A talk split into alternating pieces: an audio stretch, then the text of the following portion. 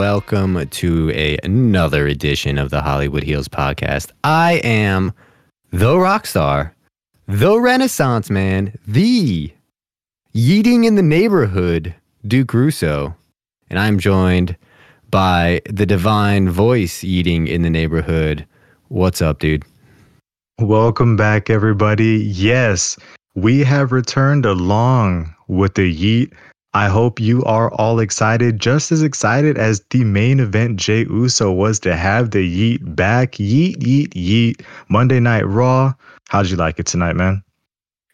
I thought it was pretty good. You know, I I uh I thought there were two really bomb segments, really, really incredible promos, some great stuff. One of the things that I was looking forward to the most in this show, uh, the Maxine Rhea match, I I regretted asking for it. I I regretted wanting it. I I regretted watching it. I regretted a lot of things about it. So I would just like to apologize to mommy, apologize to Rhea Ripley, uh, that that that had to happen.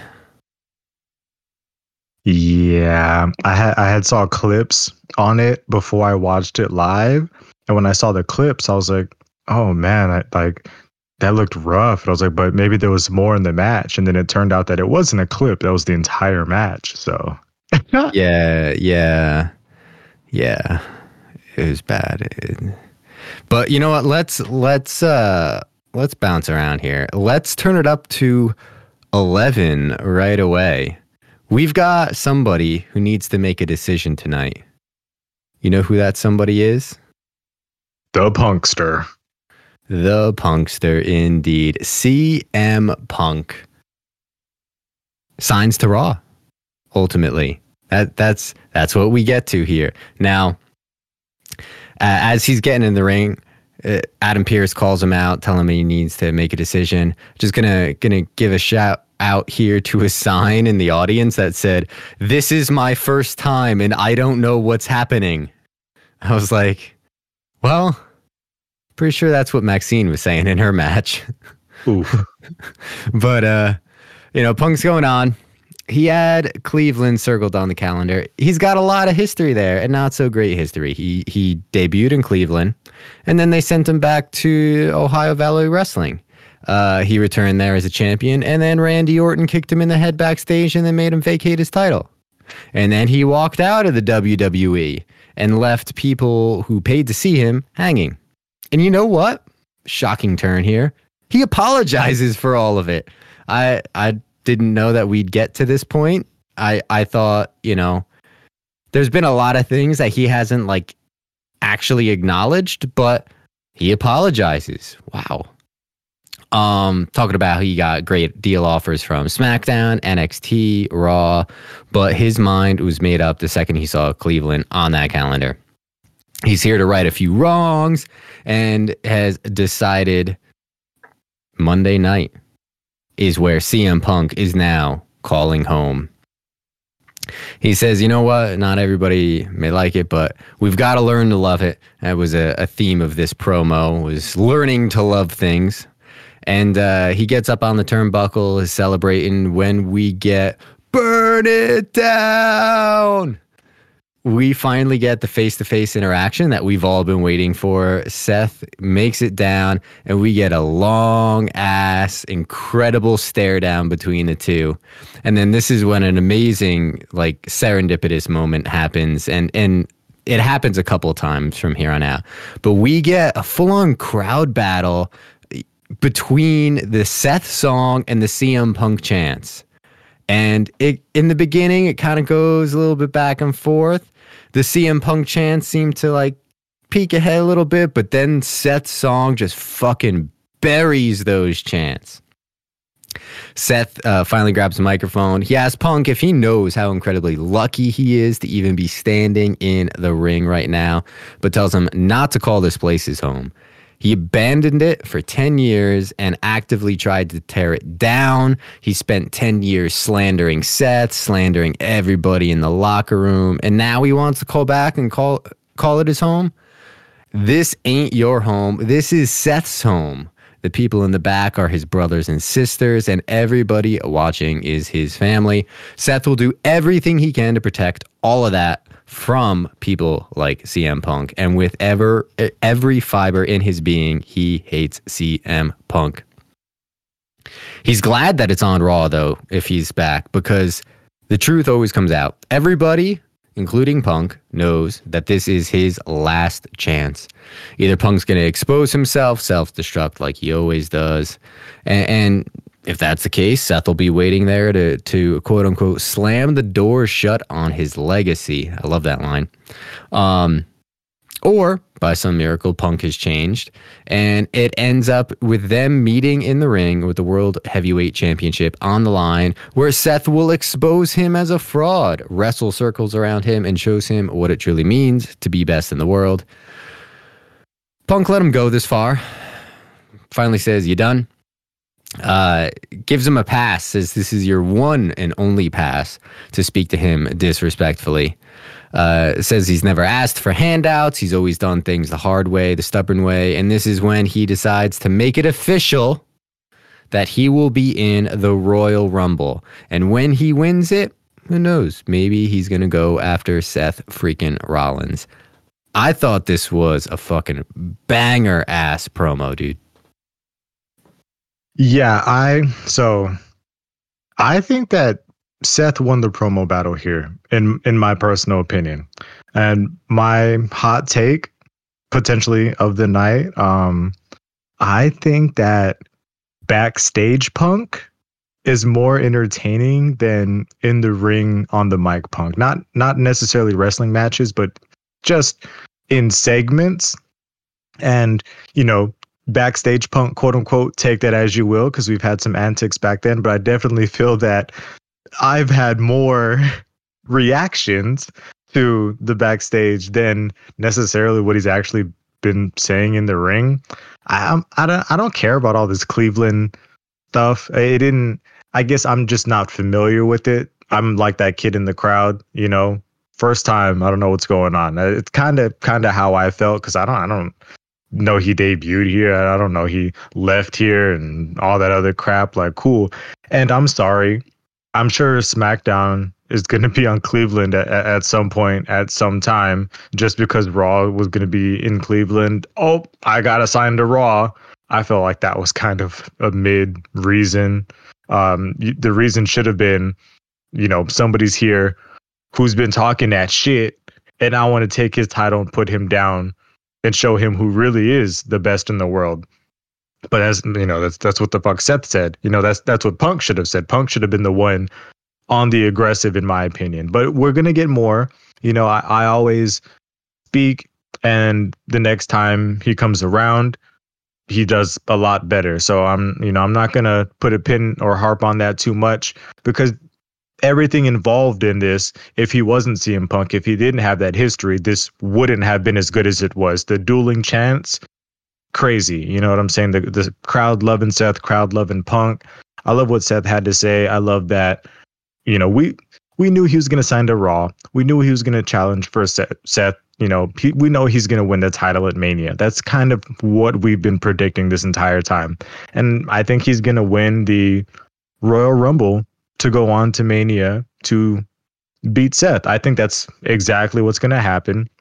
And I think that's going to play partially into Cody's story because I think later on, you know, they're asking Cody how he feels about Punk joining. And, you know, they they keep almost insinuating that the only way for Cody to finish his story is by winning the Rumble. So when Cody loses the Rumble, then it's even more, oh, how's he going to finish the story now? And then, you know, he gets the Elimination Chamber win or whatever to challenge Roman Reigns again. And they're like, oh my God, he's, he did the comeback Kid Cody. So I think this, this fits along in both of those storylines to make both of those main event WrestleMania matches happen. Um, so I'm, I love, I love seeing this. And since we're on the, the punk subject here, I'm to step away from this in ring segment and talk about some of the backstage segment. Uh, I guess, you know, he had a little bit of beef with Judgment Day and Damian Priest kind of touting the briefcase in his face. Do you think Priest is going to hold on to the briefcase until Mania and potentially cash it in on CM Punk? Do you think that's even a possibility? I do actually. Um I think it would be weird, but like I could see CM Punk beating Seth and then Priest cashing in on Punk. Like that would be very odd, but like we're we're getting to some like kind of dark times for this briefcase here, you know, like all right, so y- you've got you've got this day 1 match coming up between Seth and Drew that we find out is happening in this show. So that, that's on on New Year's Day. I mean, I I guess there could be a cash in there, but they're they're making it very clear that Seth will be hanging on to this title until WrestleMania. So maybe we're gonna get a failed cash in. I don't know. Um, I what else is he gonna cash in on? Yeah, and like it's it's possible, you know, um, because the I mean, the last person I could think of that held on to the briefcase to Mania was friggin' Seth Rollins when he cashed in on that Brock and Roman match, right? So, I mean, it would definitely be a, like a nice moment. Him being part of that twice, I feel like it it it paints it for itself. Because what the hell else are? I honestly forgot that Damian Priest had the briefcase until he mentioned it again right now. You know what I'm saying? So I think it would all line up. It would all make sense. We can get some uh potentially some CM Punk Judgment Day beef. You know, I'd like to see a CM Punk Finn Balor match, right? I feel like that's something that people would love to see two great veterans go at it. But that was, you know, something I was thinking because uh, we're like you said, what the hell else are we gonna do with it? But my my CM Punk moment of the night was when uh, he's backstage again and then he's there. First, we see Pearce and Drew, and I guess you know Drew makes the deal to get that day one match, like you mentioned, for the championship against Seth. And you know, Pearce like, I thought he'd be happy, right? And my God, Drew is so much bigger than CM Punk. It's actually crazy. The dude's so big, right? Um, but whatever, you know, they don't care about Cody's story. Um, that's what they keep talking about stories, stories, stories. Who cares, right? The biggest story here was Punk so excited when he sees his old buddy Kofi. You're making me crazy. And Kofi's like, "Oh yeah, no, no, no, I don't, I don't do that anymore." Nada. and then he says Ricochet's bad at video games. That one went over my head. I'm not. I don't know. I don't really understand that one.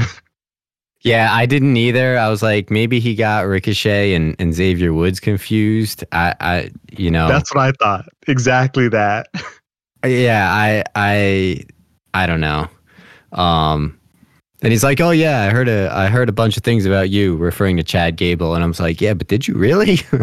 yeah, he like he's like Master Gable. He like respected him, and then he dissed Ricochet, and then Kofi, Chad Gable, and Ricochet all went in Adam Pearce's office. Did did he say is that the Intercontinental title picture? Like, I'm sorry, but okay. oh, dude, like this IC picture is just so fucking dumb. It's just like the same people getting shots over and over again. Although I guess Kofi is kind of new in on it, but like I'm so I'm so sick of the IC picture, and I'm so sick of Imperium at this point. Like, you know what's happening, you know it's breaking up. I, I just the IC situation, I, I I just I can't. I can't, dude. And and speaking of that, you know, we could transition right into to that hullabaloo. They were backstage with DIY, Ciampa and Gargano, and they were talking about this mystery partner, right? I didn't know there was a, a three way match. I didn't know that they had a mystery partner. So I was like, what the hell are y'all talking about? And I was like, oh, okay, I guess it's a three way. Then I'm like, who's teaming? I'm like, who are you fighting? And I'm like, okay, I guess it makes sense you're fighting Imperium again. And then I'm like, well, who's going to be the third man for Kaiser and Vinci? Because I'm like, Gunther's not going to lower himself to this. And then Gunther steps into the scene again, completely towering over everybody, just a monstrous figure. Six four, by the way. And I'm like, goodness, this guy's big as well. But oh, I'm like, okay, I guess it's him. And then it turns out that DIY is surprised um mystery or, or partner is the fucking Miz, which I guess it all just makes sense. You know what? Like as soon as I found out that they were, well, they they teased it earlier, right? So Gargano and Ciampa were backstage talking about it, and they're and Gargano's like, "Yeah, I, I got a guy." He's like, "I don't like him, and I don't like it, but like he really wants the match, so I guess so." And then I was like, "Oh, he really wants the match." I was like, eh, "That sounds like it could be Miz." And then when Gunther reused the weirdo line, he's like, I don't know who else would want to tag with you weirdos. And I was like, hmm, he's called somebody else a weirdo in the past. I wonder who it might be. So as soon as the weirdo line dropped, I was like, it's got to be fucking Miz. And yeah, sure enough, it's it's little Mike Mizanin. And it, it also just kind of makes sense Gargano, I guess in that first segment, he had the Cleveland Browns belt, which on a side note, I should have been keeping track of this. What belts have we not seen yet? I don't think we've seen a Patriots belt. I don't think we've seen an Arizona Cardinals belt. I can't maybe maybe the Raiders? I don't think I've seen. Uh but, it's hard because I feel like I've seen all of them across sports shows, mm-hmm. so it's kind of hard for me to remember what we saw on uh, on WWE and what I saw on like a random sports talk show. But they're they're making the rounds with these belts, so I, I'm glad that they're actually. I mean, they're promoting these belts better than they're promoting the women's tag team belts. Let's be real. Um, oh god, we, they're they're making strides in that. I'll give them that a little bit. And I got very positive things to say about that division when we get into that. But we'll we'll continue on with this Imperium saga. Um, when I you know, uh, Gargano's from Cleveland. I guess it makes sense. Evidently, the Miz is from a town Parma, which is like seven miles away from Cleveland hometown boys. Um, and and now, uh, speaking of hometown boys, I was surprised there wasn't an even bigger reaction for Seth because isn't he from Davenport? Is Davenport in Iowa or in, in, Ohio? I should say, or is that it's in Iowa, which Iowa, is why okay. when when they have next week's Raw is going to be in Des Moines, Iowa. So I expect a huge showing for Seth. I would. Uh, I'm hoping we get a Seth match next week. Actually. Yeah, I mean, I think if we don't get a Seth match, we're gonna get something between him and Drew hyping up their upcoming match, right? Yeah, but, or maybe or do do the usual cheap cheap way out writing thing, like do a tag match. Yeah, can we get? Well, who's gonna team with Drew? We're gonna we're not gonna get CM Punk's first match. Okay. Our truth as well. Give that man a, another paycheck. By the way, he's great. I hope. I'm I'm not gonna jump into the R-Truth stuff. I'm gonna let's let's finish. Let's talk about this uh, Imperium DIY match, and we'll jump into other stuff. This I really really enjoyed this match. I almost want to say match of the night, to be honest. Like with how hyped the crowd was for it. Um, I I was really hype about this. There there wasn't much Miz action. They kept preventing him from getting in. Holy fuck. Vinci, God, that, that guy hits the ropes. I want to see a Vinci Bron Breakker match because they I just want to see him hit the ropes and hit each other. I feel like like they'd probably injure each other. I don't want to see anybody get hurt, but fuck, they move so fast. Um, but you know, we eventually get Miz getting in there. He Miz is actually getting into it. He hits a dragon screw leg whip into the figure four and on Gunther, right? Gunther's in there struggling, and we eventually get um, Kaiser tried to help him, but he got put in the Gargano escape. So it was actually Vinci who came in for the save. So I figured that was kind of plus points for Vinci, but then he tried to powerbomb the Miz, and the Miz turned that into the skull crushing finale, which you know, Vinci then lost the match. So he lost whatever points he might have gained. And this ends up leading to the Miz, you know, talking to Gunther, wanting another match. And Gunther says, I'll give you another match, but it'll be the last time you can challenge for the title if I'm the champion. Is Miz taking this belt finally? I think so. I think it's going to be Miz. I don't think he's going to hold it for very long. Um, I think he'll probably drop it to one of the big men. My, uh, I don't. I don't think we had this discussion on air. I think we had it off air of um, money in the bank picture for next year. Like I'm I am really big on Bronson Reed being the money in the bank winner.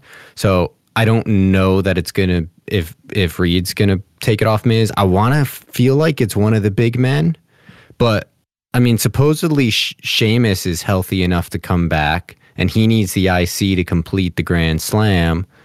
So I don't know. Maybe he comes back on Raw or something, and and he gets the Grand Slam. I don't know what's to end up happening there, but I I feel like this is Gunther losing it finally.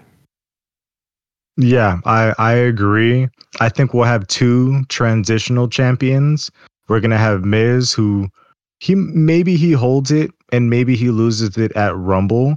I don't know if he's gonna lose it to Ivar or Reed, or if he's gonna lose it to one of the other three individuals, one of the baby faces that went into Adam Pearce's office, which I'm skeptical of. I doubt we're gonna see a babyface win it, but I feel like unfortunately it, it should be Gable, but I feel like anybody who wins it is just who takes it off the Miz is like you said gonna be fodder for Sheamus when he comes back. But they might hold it until Mania. So I can see, you know, if it is Gable, for example, that'd be a nice Rumble to Mania run as the IC champion and eventually losing it to Sheamus, giving him his big Grand Slam WrestleMania moment as well. That'd be very nice. Yeah, I think that would be really cool. Um, I'm I'm kind of expecting Miz Gunther to be day one. Um, you know this this definitely feels like they're gonna bring it up to like a, a not quite PLE level, but you know more than normal TV show level. So I, I think that we could expect a a title swap there. Um, I would really like to see it on one of the big men, though. You know, speaking of match of the night, that was match of the night for me. Yeah. I think for me it would like and I, I was extremely hyped for it. I love I love a big meat match. Um I believe Wade Barrett uh dubbed this as the Beef Planet division. So he's he was on fire tonight as well. Um Population I, 2. I think if the crowd was more into it, I would have been more into it. But the crowd was actually going crazy for that three way. I felt they were kind of dead a little bit for as big of a match as this was. And, I, and this was good, but there was just a lot of big spots, right? There was one Ivar um, took an Irish whip into the corner and did a, a flip, you know, into the turnbuckle you know, insinuating Bronson Reed had the strength to throw him and flip him into the corner. Um, a lot of a lot of counters, a lot of double downs, double clothesline, double cross body. Ivar hit a sit out spine buster at one point. I don't even know how he got that guy up to hit a fucking spine buster. That was crazy. And then Ivar fucking to the for the top rope to the outside in the area that we like towards the ramp hits a fucking flipping senton like oh my and he he hit the shit out of Bronson Reed. Like normally you take those moves and you kind of fall with the guy. You know what I'm saying? Y'all kind of fall together. Nah, he hit this man and he just like fucking bounced to the ground. Like he that that was nasty. And eventually Bronson Reed um stops Ivar from hitting the Doomsault, ends up hitting a big superplex and can barely get his arm on top for the one, two, three. I I don't think this feud is over, but no. man, they need to be friends or something. Like where I don't nah, know. See, I, I like I like them battling it out. I I agree. I thought like it was my match of the night. I really enjoyed it, but I I wanted more from it too at the same time, you know, and that's why I feel like we're getting another one because I feel like they gave us a little bit the first one, and then they went crazy outside the ring, and then they gave us this one where they gave us a little bit more in the ring, but not quite everything that they could or we wanted. Mm. Um, and I think we're we'll get the trilogy, and it'll be a, a all timer for a meat match. And put that on that day one, and this day one is lining up to be. It's going to be the first Raw of the year, and they're going to struggle to beat it for the next 355 days. Yeah, yeah, I agree. Um, it was also at that time that we we got the announcement that uh, not that time. I think it was actually after the Imperium match. But speaking of happenings on Raw, uh, next week on Raw, we are getting the women's tag match, which we'll we'll do that match right after this, and then uh, the finally Creeds are getting their actual Judgment Day tag match. So we've got both tag titles on the line next week, and uh, I I think that one of them, at a minimum, are changing hands. Yeah, I, I don't think I don't think Creeds are winning it, and I'll you know I'll I'll put a pin in my Creeds conversation. I love them, but they're not ready for belts yet. I'm gonna take this time because all we all we really have to talk about now is, or in regards to the tag women's tag division and this match here, um, man, they gave us a little hype package of the party girls. It's, they don't have a name, by the way. Um, I'm so until until y'all. I heard somebody call them like KC squared, and I was like, it's interesting, but I'm not really that into it. Yeah, like that would look good on a t-shirt. It doesn't come across or doesn't come off the tongue well, right? Um, but like, I did like the cute little promo package. I'm sorry, are they uh are they just like raving all the time? Like, I, I want to hang out. I want to party. Like, that looks fun. I love a good rave. Uh, they are literally the best women's tag team that like I've literally seen.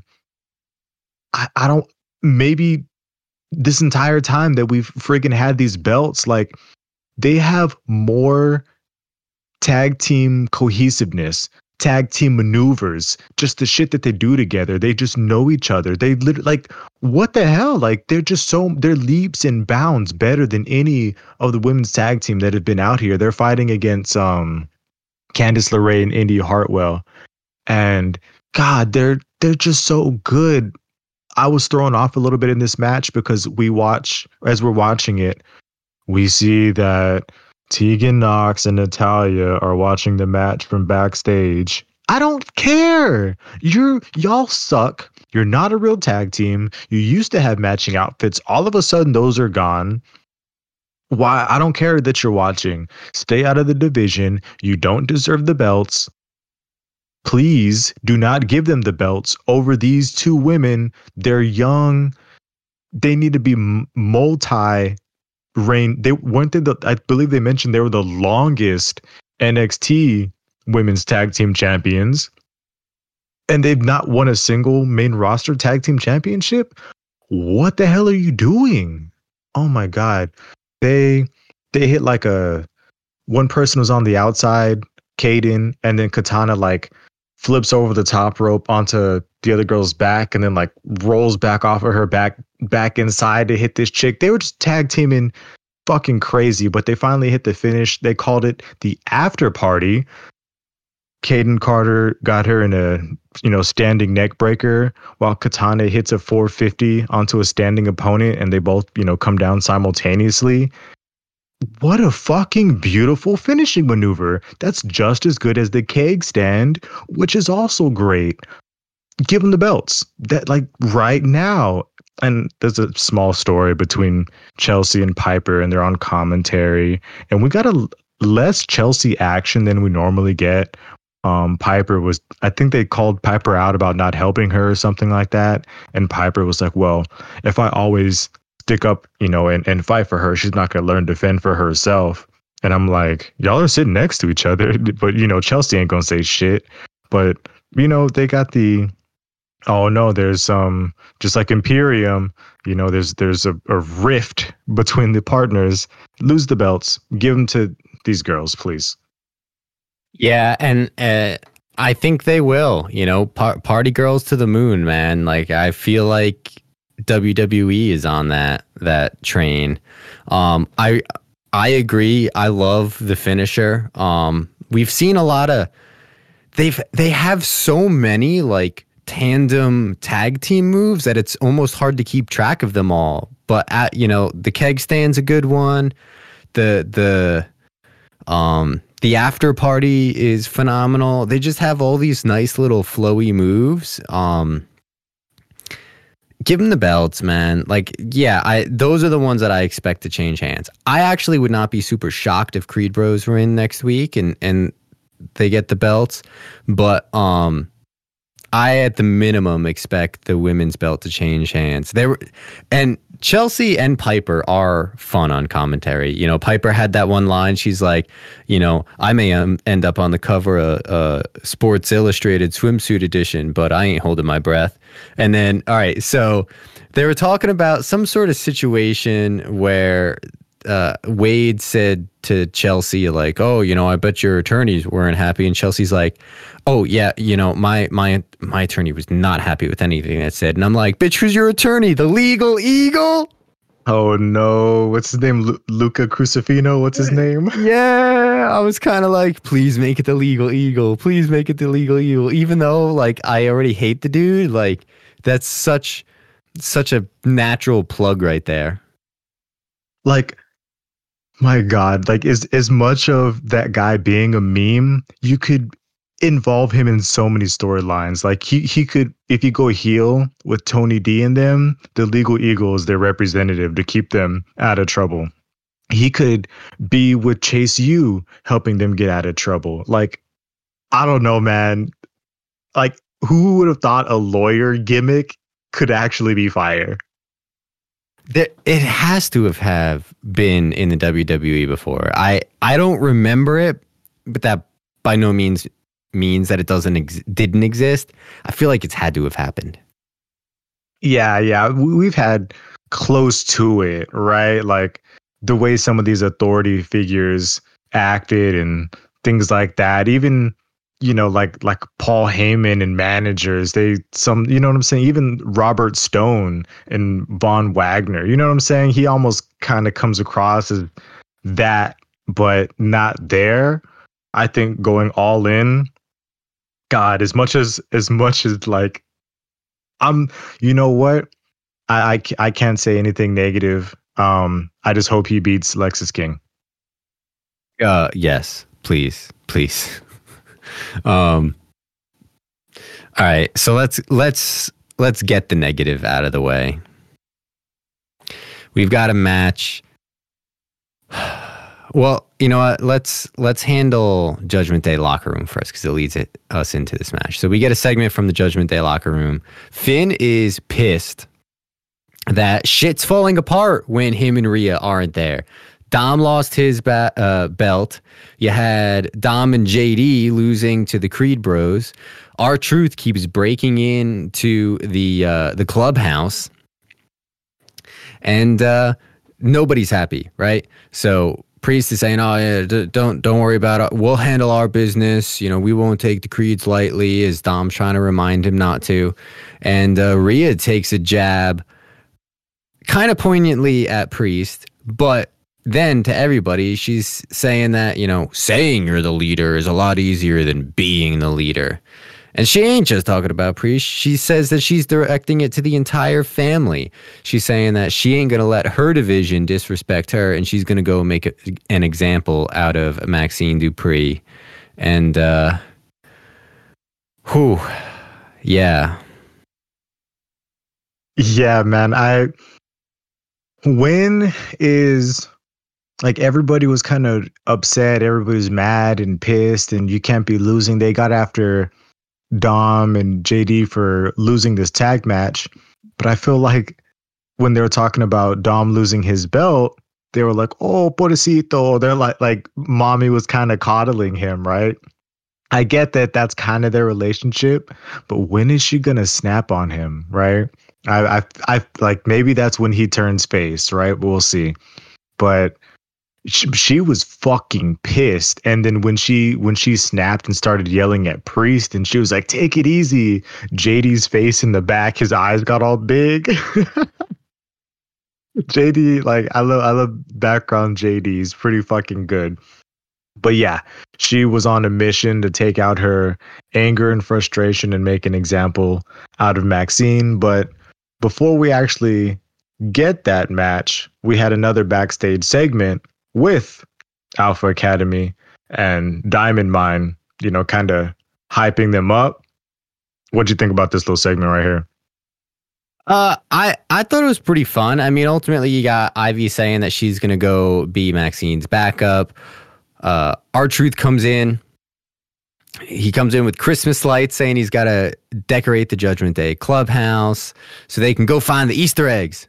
and Chad's Chad's like, bro, I don't actually think you're in the Judgment Day. You should be careful with them. He's like, oh, I'm I'm definitely in it. They just misunderstood, man. Happy Thanksgiving, y'all, and walks out. yeah, the the misunderstood line got me. I, I love I love that line right there. Emo kid reference. Exactly. Like that's just that's literally perfect. R-Truth is gold.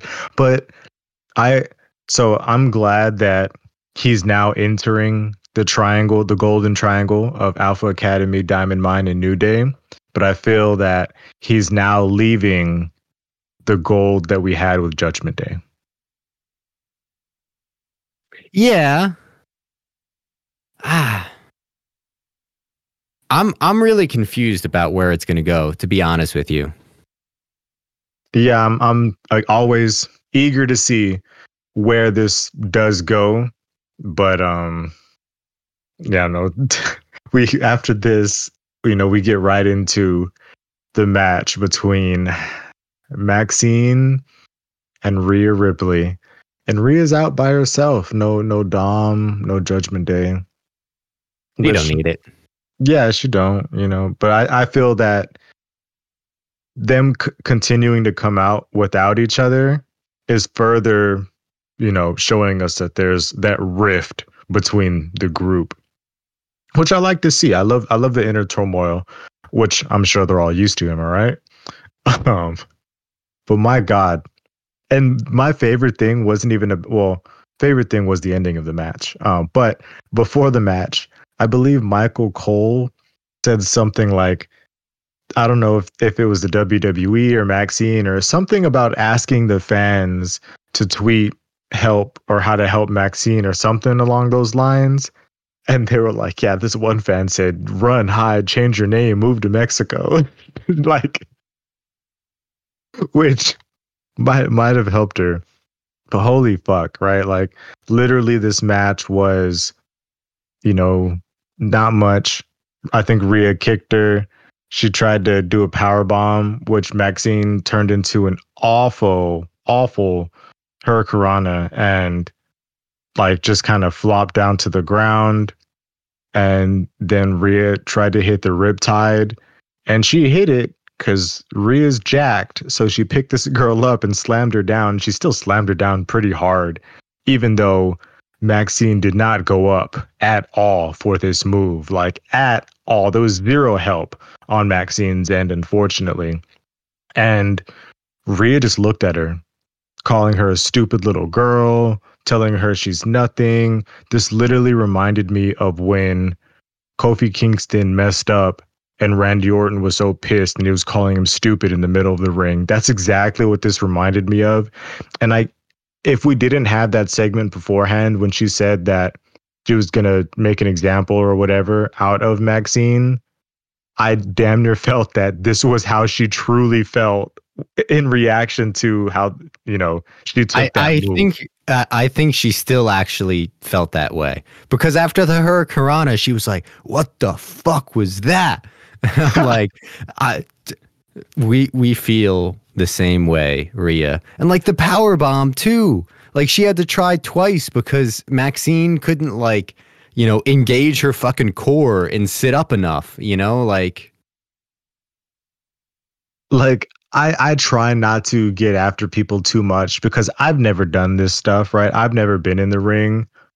But I I, I feel like I don't know if I'd be that bad, right? I don't know. I'm just saying, I don't know, I, right? I love Maxine, right? Like I've I've praised her so much and and you know I love her, but like she came across as a complete fucking jobber in this match, dude. Yeah, and like she wasn't that bad in that three way on NXT. I guess they protected her, right? But like, I, I guess this exposed her, and but this did lead to instead of Rhea going for the riptide pin, she goes into her prism lock finisher, which I've never been a fan of. I think it's one of those convoluted finishers that doesn't look like it hurts that much, especially when you're doing an arm transition or I'm sorry, an arm submission on legs, because legs are inherently more powerful than arms. I just, you know, I didn't really like it, but she walls a Jericho Jericho at her ass, put put the knee on the back of her head, and just bent this chick, damn near, you know, putting her legs down into Maxine's head, wouldn't let go as she's tapping out. Like I loved the way she put this finisher on. And this was just a match to lead to Rhea versus Ivy Nile. So that's what we're getting next.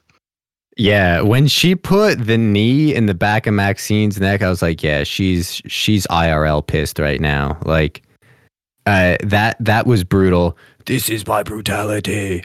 um I want more of this from Rhea and I actually want that submission more.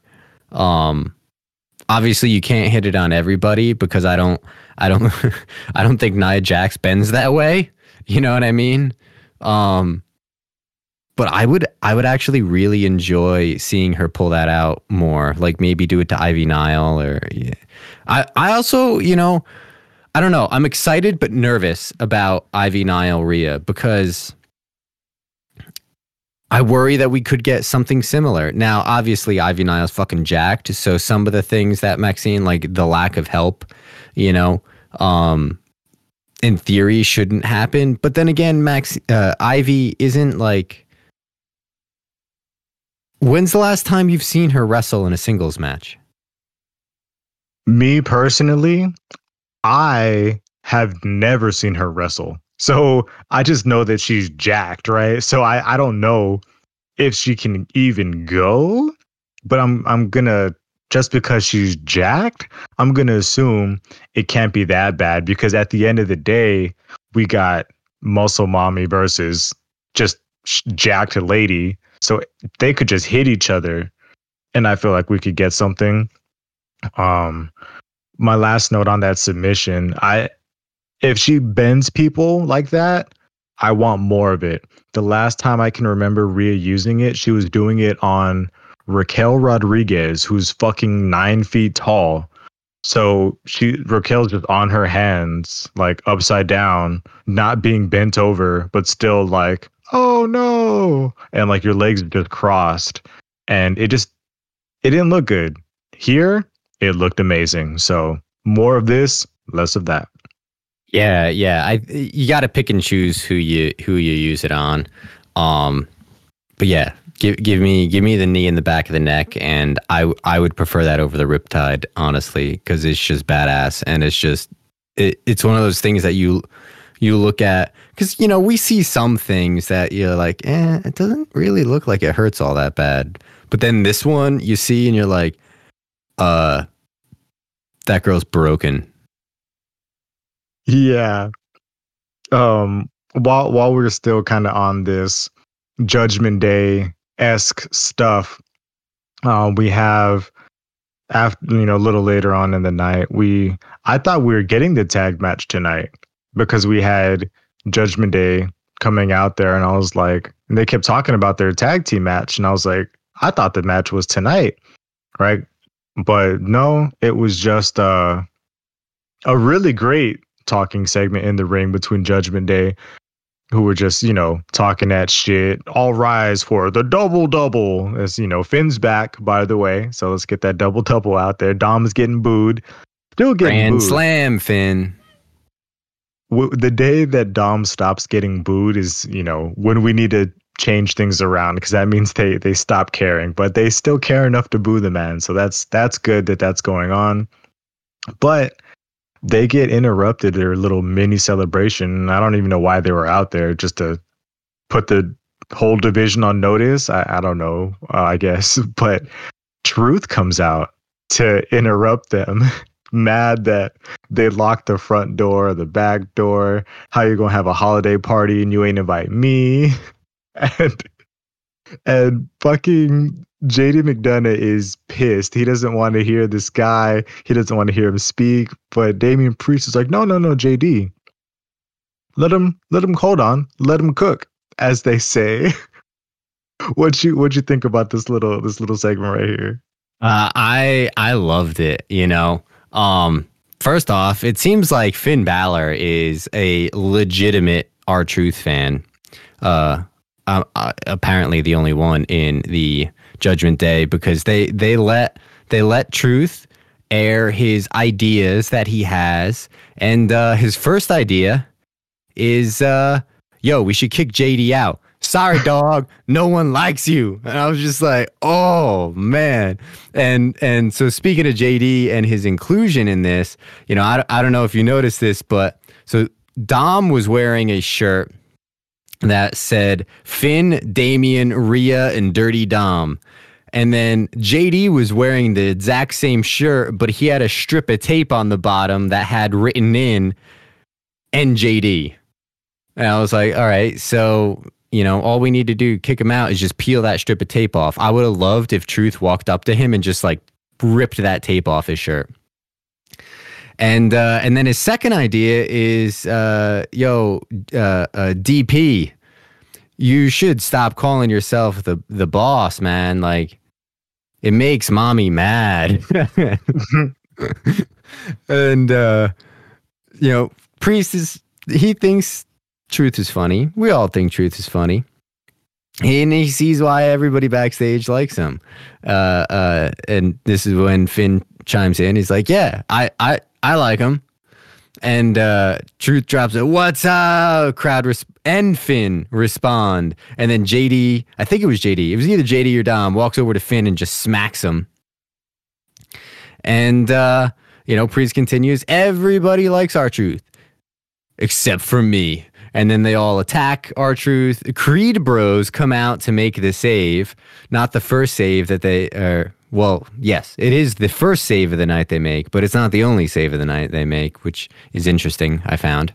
Um, they end up eating the beat down at first because they're majorly outnumbered, but uh, Julius, in particular, being the him that he is, uh, they take over relatively quickly, and it ends up with Dom outside being like, "Yo, I told you guys, I told you guys, you got to be careful and take these dudes seriously."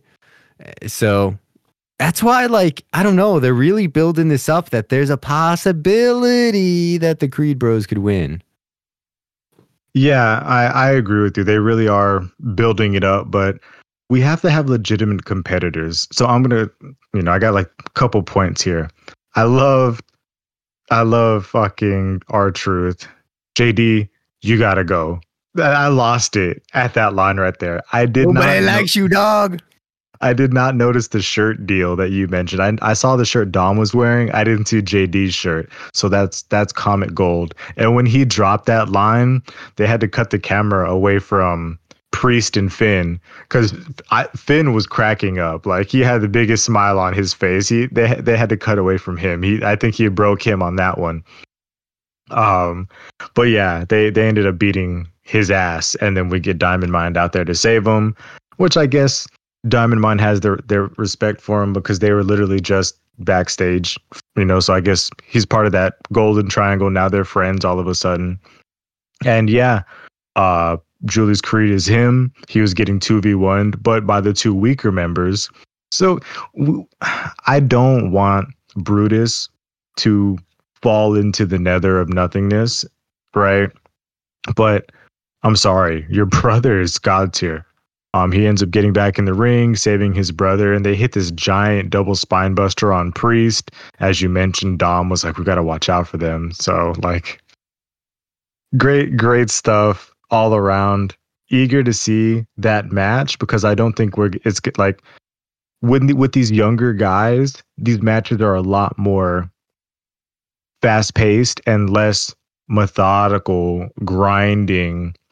You know, especially with like Priest and Finn, I feel like they go a lot more than some of these other wrestlers do, unfortunately. You know what I'm saying? Yeah, and I just, I just would like to say that it's a travesty that we haven't had Finn in a singles match in in what feels like five months. I, I mean, the guy's old. I feel like they're giving him a nice heel run here because I can't even think of a real heel run that he's had. Eventually, when this Judgment Day stuff fizzles out, I think we'll find we're gonna see, you know, maybe, if not one of his last babyface runs as he, you know, gets back into, you know, he's probably get a, a, small hiatus, come back, couple small feuds, get into a big feud, and bring the demon out. Yeah, and then maybe maybe that'll be it. The last last draw of the demon because yeah, I think he's like 41, 42. He's starting to get up there, but he's in phenomenal shape. So I don't know. He he can keep going for a little bit. Uh, all right. So we we had one badass promo already covered with the CM Punk one. We had another badass one delivered by the man herself. This one I was really into. So Becky comes out. Doesn't waste any time at all. She's here to call out Nia Jax. You know, as we've stated, they've somehow never faced off one on one, yet they've been tied to each other for five years because Nia created the man. It's been a while, but it's time to address it. Becky went on to main event WrestleMania after the man incident, and Nia went on the line of the night to get double ACL surgery because she's so unlikable, her own knees wouldn't even stand up for her. Oh man, I love that. Uh, Becky went on to get Prego, uh, and then Nia went on to get fired, so on and so forth. This is when Nia finally comes out, interrupts. She's like, "Well, I ain't fired no more." And uh, that punch, that was a lucky swing. Imagine what would happen if I connected with all of it. And Becky is like, yeah, you know, we, we all know you're the most dangerous woman in the ring, considering how many people she's injured and how many careers she's almost ended. And uh, I I love the double entendre of that, of the fact that like it kind of like Goldberg of like being not a great wrestler in the aspect of you legitimately injure your opponents. Um, and uh, Nia's like, well, it's kind of funny because I, I may have ended a few careers, but Becky, I made yours. Uh, and Becky's like, this is actually what everything's about. You know, I want to put an end to that narrative. You know, if if that punch was all that she had, a broken face was all that she had, fans would have stopped cheering a long ass time ago. And uh, Nia's like, oh, I, I get it now. I get it now. You you need to prove that your career was not an accident and that I wasn't the woman who made the man. And uh, the man's looking for a fight, but Nia won't attack her, saying that Becky needs it more than she does. This was a pretty badass promo. Yeah, um, on both ends as well. Like Nia, since she's been back lately, has been in her bag, and I'm I'm glad. Like Becky is I, I feel like the last stuff she was like, yeah, you know, she had her her little Trish little stint, and then you know she helped out with this War Games. I can't remember anything else that she's really done. Oh yeah! Wow, I can't. That, wow, that literally was not even in my memory banks until you reminded me. The hatred um, doesn't go away that easy. So I I think this is like her first real big thing. Like, and yeah, like it was fucking Trish Stratus, but it's like I feel like this is more impactful. Uh, I feel like this promo, the story behind it, like it's based in truth because I I've been one of the people that have said that if Nia Jax didn't punch her in the face, she wouldn't be the man. Like legitimately, like like every I feel like literally both parties are just just saying what they actually feel. I think that they legitimately don't like each other. That's probably why we haven't had a match between the two because Becky is probably like, I don't want that chick hurting me again, like she's hurt everybody else because that was her track record in that time.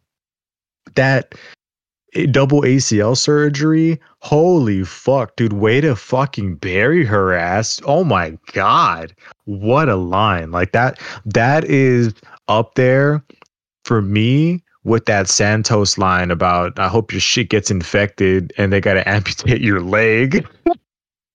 that shit is up there, man. But yeah. But you know, Nia's kind of got the upper hand. You know, she's like, you need this more than I do.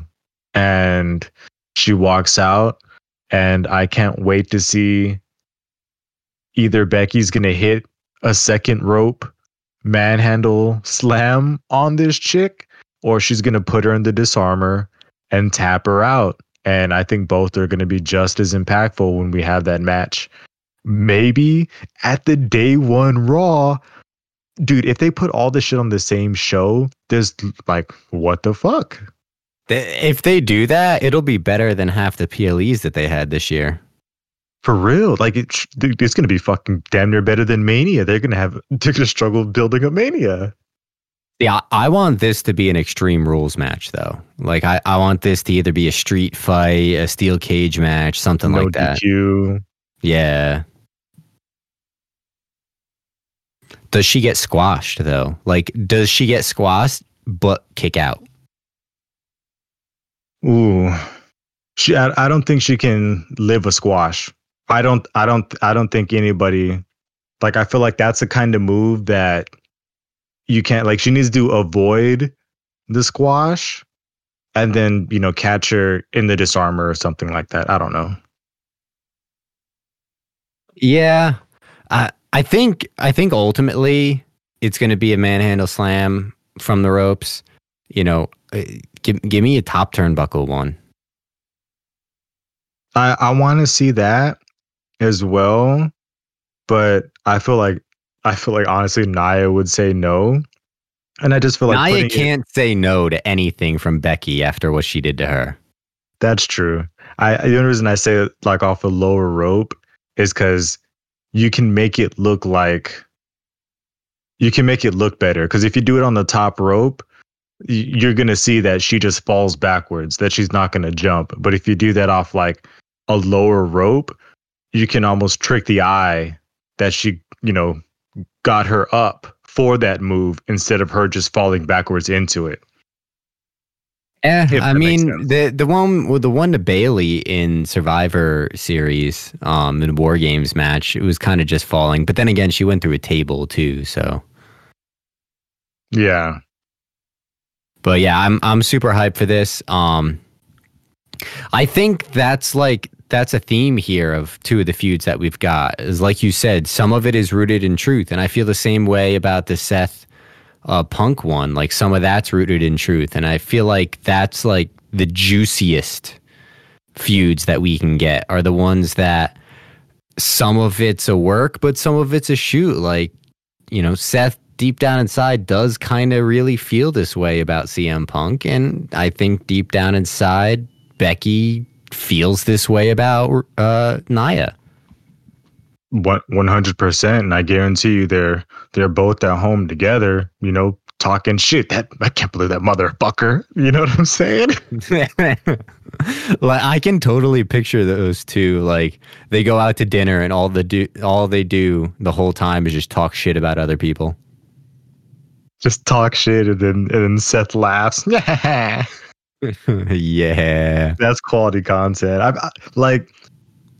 I, I, feel like they'd be a great couple to be like, oh yeah, you know, we're, we're gonna go hang out with uh, with the Rollinses, right? But that's only like a you know every couple of months kind of deal because they're a lot. You know what I'm saying? Nah, nah. I feel I feel like we'd be BFFs. Maybe, man, maybe. But speaking of BFFs or former BFFs, the last two segments we have are two who we thought were BFFs, but they couldn't be further apart from friends. I mean, they're it's not like they're not friends, but they're in two completely separate worlds. The former Yeet brothers. Yeah, yeah. So I mean, ultimately, we've got we've got the one opening the show. We've got Jey Uso welcoming everybody to Monday Night Raw. The Yeet is back, and as Wade Barrett said, "Yeeting good in the neighborhood." I don't even know what the fuck that means, but I'm assuming it means something. I think that's Applebee's. I think Applebee's is eating good in the neighborhood. I could be wrong. Oh, so so all right. Yeah, I, I can I can see uh I can see Jey being like I don't know how late Applebee's is open to, but like one of those like drunk runs to somewhere at night. Like I, I can I can see Jey eating good in the neighborhood. Uh, he's also excited about Punk. He's also sad about Sammy. Um, on on Sammy, like it's come out that he he asked for an extended leave, so we don't really know how long he's going to be gone, but it's going to be a minute. Um, and for Drew putting Sammy on the shelf, he's got to handle it. Being the the yeet master that he is, Drew interrupts him, and uh, honestly doesn't say anything about Drew. I mean, uh, about Jey at first. He's like, "Yeah, we don't want CM Punk. He will destroy the locker room from the inside out." And then he apologizes to Sammy, which is more than he ever got from Jey. Imitates Jey's up and downs, and Jey stops him because, you know, he's doing it wrong. He, he can't dance, he can't move like Jey Uso. And he says it's time for Drew to catch his yeet down. And so, one thing that I would like to point out, because I, I saw a couple people mention it on Twitter, and I was like, you know, I think you're right. And then I went back and I, I refreshed my memory. Um, I officially don't understand Drew's beef with Jey because Jey wasn't even at Clash of the Castle. Neither was Jimmy. Matter of fact, do you remember why they weren't at Clash at the Castle? Bef- besides UIs, I was gonna say I, I feel like they got somehow barred or banned or something going into the match. I, I don't remember. So the SmackDown before it, Drew McIntyre beat them down backstage and they weren't medically cleared to be at Clash at the Castle. So what the fuck is Drew actually mad about? He's Batman, so he he just makes shit up. You know what I'm saying? He's just mad about still being alive. Speaking of still being alive, why did Jey say, "Yeah, shout out, we lost a real one"? Sammy didn't die, bro. Don't say that. when he said that, I was like, "What? What death did I miss?" Oh my god! I I like how they're still building that CM Punk Drew McIntyre. Um, I don't know where we could go with that, but I I do want to see that. Maybe that could be something playing into the Mania shenanigans. You know, Priest cashes in and Drew, you know, takes it off of Priest maybe only for Punk to challenge him because Drew and Priest kind of have that beef. I don't know, but that's kind of that's a long gap, but I guess Seth could just hold it that entire time. Yeah, yeah. You know, I I it's funny cuz I was wondering like when are when are we actually going to see CM Punk in the ring, like wrestling? You know what I mean? And uh, apparently, his first match is already set. His first opponent is already set. Only problem is, it's a live show. That like they're so dumb for that shit. Like that man's gonna get hurt and it's gonna ruin everything. Uh, give me give me a guess if you think it is. I mean, I was gonna say Seth Rollins, but they're not gonna give that away at a live show, so I'm gonna assume it's like somebody dumb, like uh, I don't know. Honestly, I, I'm gonna say Cody Rhodes. Dirty Dom. Okay, my next guess was gonna be JD. yeah, so uh, I think it's uh, the the live show at Madison Square Garden the day after Christmas. He will be. It, it may even be the main event, but he will be wrestling Dirty Dom Mysterio. Oh yeah, and and that's an easy match because Dom's gonna sneak out of the ring and run around and egg the crowd on, and a lot of shenanigans to actually save him from having to put on a thirty minute banger. Yeah, because I mean, the last the last time I saw him in the ring was against Samoa Joe. And I mean, it wasn't a bad match. It wasn't the greatest match, but um yeah, maybe maybe they just want to make sure that he can still kind of go in there. I don't know. I don't know why why it would be live show cuz like you said it it it jeopardizes a lot. Yeah. And maybe it just ends up being some nonsense when it's a DQ because Judgment Day comes out there and starts, you know, beating him down. Yeah, I don't. I don't think the result even really matters. I, I think it's either a DQ. Punk wins somehow, whether it's by DQ or or whether it's a legitimate win. He he puts Dom to sleep. I don't know, but yeah, give me this first match that we had to open the show. Actually, Jey Uso versus Drew McIntyre. And I mean, honestly, not a lot of details to get into it. It's honestly what you'd expect with how they put some of these matches. You know, it wasn't super action packed. It was honestly kind of more more of a methodical match with Drew. As soon as he gained control, it's slow, it's grinding, it's big hits, and when Jey gets control, the fucking crowd is going crazy and yelling "yeet" with every fucking movement that he does. Um, he does his little shirt swag punch. Crowd's going crazy. We get the classic countdown kick. I don't know why he's counting down to hit the claymore, and it gets countered into a super kick. And you know, um, he eventually goes up top for a splash. Drew gets his knees up, and Drew hits a future shock DDT in the same manner that he won in their previous match, which was the advantage match for the War Games. Um, and Jey kicks out of that. We then get Drew being a little sneaky deaky, trying to take the buckle off of the, or take the, you know, corner pad off of the turnbuckle while the ref is checking on Jey. You know, Drew again is about to go for the claymore, but he doesn't count this time. So I thought he was going to hit it, but they surprised me. Jey gets the splash, and you know, oh, not the splash. Jey gets the spear, and it was like, okay, you know, but another two count.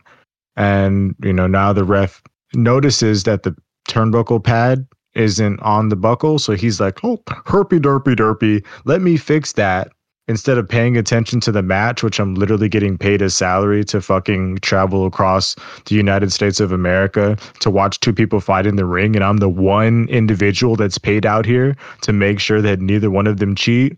Let me turn my back for an extended period of time for no reason. Drew gouges the eyes, hits the claymore, wins the match. yeah, this this match actually really bothered me. Um I don't like Jey losing this one. You know, it's it's officially been months since Jey Uso has won a singles match. And I feel like Drew losing would have just deepened the heel turn even more. I and I felt like it would have served the purpose of the story more because now Drew has beaten Jey twice, back to back. So like we can't even have a trilogy because if it's a it, it, Drew's already won two out of three. So I don't know. I I it really bothered me having Jey Uso lose this match. Yeah, I don't know what the hell. Like, great that I mean, Jey is so over, you can't take him off the show. But what the hell is he gonna do? He he's out of the world heavyweight championship picture. Period. You know what I'm saying? He just lost it. He's not getting a rematch, and the person next in line has already beat him twice. So he's got to wait on that. He's not in a tag team, so he's and he's just lost everything involved in the tag team division, so he's gone there. I don't see him as an intercontinental guy. I feel like everybody else has a lot more stake in that claim than he does.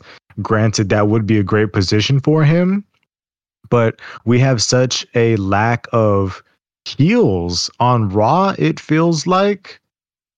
And I was just thinking as well, what are the heel tag teams on Raw? If we're talking about lack of heels, we got Judgment Day with essentially two tag teams and Imperium. Who else? Who else is even a heel besides Shinsuke on Raw? I guess yeah. Reed and Ivar? Like yeah, I guess so. I mean, yeah, I, I would have said that Viking Raiders, I guess, could could be considered a war tag team, but a war tag team, heel tag team. But who who knows? War, war, war. Um, who knows when the fuck Erik's coming back? Uh, yeah, I don't think there are any others. Like what the hell? Like I, I don't understand how they're able to continue with this product being at the high level that it's at. Like it, it's great. Like this episode was fucking amazing. But I mean, what else? Like there's just nobody. Like we got to get some Bron Breakker needs to be on Raw soon or something. I mean, you know how I feel about that, but ultimately, I think he he's better served being part of the bloodline, the the the new honorary Uce. Ooh, ooh, yeah, you're right there. The fuck, like he he seems like he'd be a Paul Heyman guy. One hundred percent. You know, I like, and I feel like Bron Breakker could should be. Eh, we got Solo as well eh, potentially. I feel like Solo needs to be a Paul Heyman guy because I don't think he can be a standalone guy, and I don't know how Solo could be a baby face. I'd be interested to see how they make that work. But I feel like Paul Heyman's only got one more guy left, and that probably should be Bron Breakker. Yeah, yeah, I agree. Um, all right, we got one more match. Uh, we had a couple little lead ins to it. We had Shinsuke doing a, a, cool little anime vignette about him coming for Cody. Uh, you know, some, something about Cody being a dog chasing a car. I don't really know what that was about. It's kind of weird.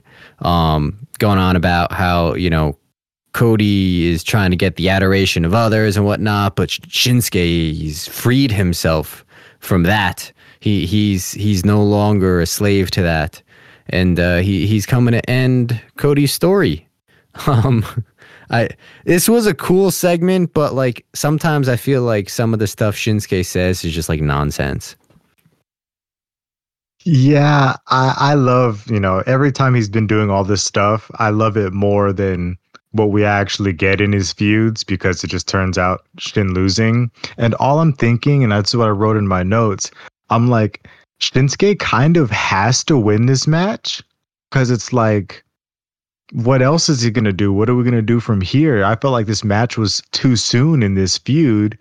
But then I'm like, but Cody can't just lose. He's Cody because, and if Cody, I'm sorry, Shin just can't lose and Cody wins, right? And then it's like, if Cody wins, it's all done.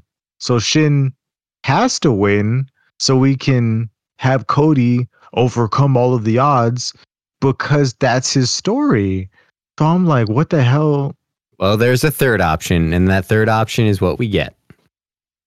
Yeah, and I don't know what I was randomly googling, right? But there was this quote, right? I I, I want to say this might have been Bruce Lee, um, but or something, somebody like that, and it was like, "I fear not the man who has practiced ten thousand kicks, but the man who has practiced a single kick 10,000 times. And I just think of Shinsuke and his knees, right? and I'm like, just murder him with your knees, Shinsuke, because that's what we're going to get. And when we talked about this previously, just insert whatever the fuck I said this match was going to be. And I guarantee you, I'm probably, you know, 85% on what happened, except maybe the ending.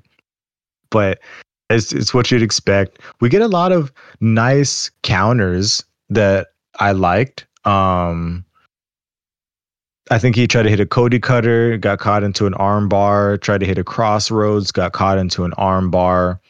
Um, Shinsuke hits a big ass knee off the fucking second rope, but some reason that's not the Kinshasa, so it didn't do much damage.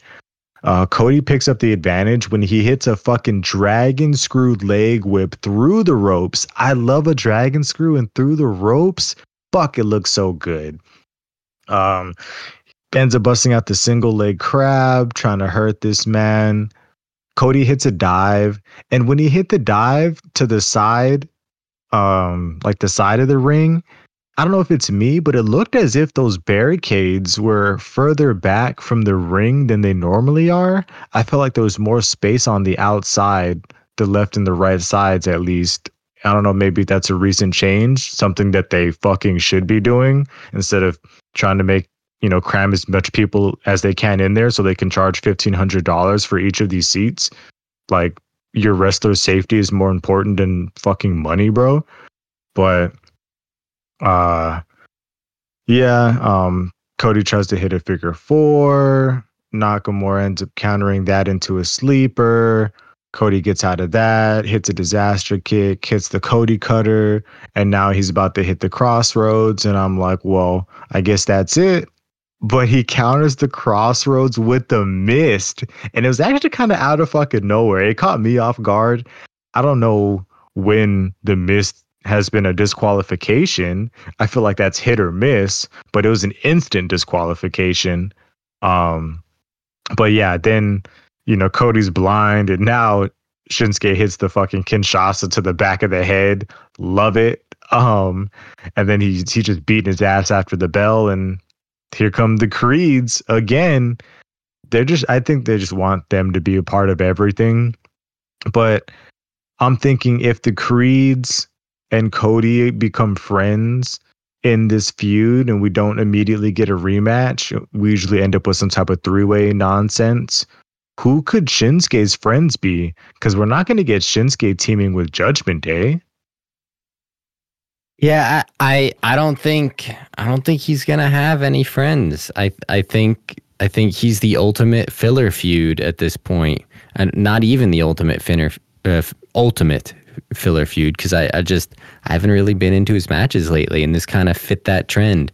Although, yeah, I was expecting mist and DQ from it, but um, I just not. I wasn't into his Seth feud. I'm not into this feud. It's it's kind of been a minute since I've been into anything Shinsuke's done. Like the last time I was into Shinsuke, Boogs was playing his entrance music. Yeah, and, and I think it's partly because he's the only besides Gunther, you know, he's like the only heel that is there for these feuds, and we know he has no chance of winning. So it's like it's hard to get into anything he does because we know exactly where it's gonna go. And I mean, what's next? He's gonna he's gonna end up losing to CM Punk. You know what I'm saying? Yeah, uh, I I fully expect an interlude of CM Punk Shinsuke. Um, but they they also make him feud with people that y- you know that he's gonna lose to. Like Cody fucking Rhodes is is top top two in the company, basically. You know what I mean? And uh, Seth he's there too. Like he's not beating either one of those. You know, if if you want to give him like a well, we already did the Alpha Academy thing, you know, and he he he beat most of Alpha Academy. Like I don't know. I just don't even know what we're doing with him. And he just hasn't done it for me in in a minute. Yeah, they're gonna give him a small hiatus. He's gonna come back and end up beating like Kofi or somebody like that to give him some more momentum, just so that way they can feed him to CM Punk, so CM Punk can have a feud, you know, going into Mania before you know just st- sitting around and catering until then. Yeah, CM Punk's going to take issue with the fact that he misted his buddy Kofi, and then CM Punk's going to handle it. Yeah, exactly that. Or maybe we get some type of interaction in the uh, Royal Rumble. Yeah, at this point, I'm expecting. I'm definitely expecting Cody and, and Punk to be the last one standing. Um, I don't know. We'll see. But uh, yeah, it was overall pretty damn good episode of Monday Night Raw, I would say. Yeah, I really enjoyed it. Was very excited from start to finish. There were there weren't, if any, really many down points. Even the one negative, and we that's what we called it, the one negative with the Maxxine match. We got a huge positive in Rhea doing that submission in in the best way she possibly could have. So fuck, I, I there was damn near a check mark across everything that was on this show. Yes, sir. Yes, sir. Take us home, my dog. Well, we thank you once again for allowing us to make your lives just a tad bit less miserable. We will catch you next time with some SmackDown and NXT action. But until then, stay safe and enjoy the day. Deuces, deuces. Peace.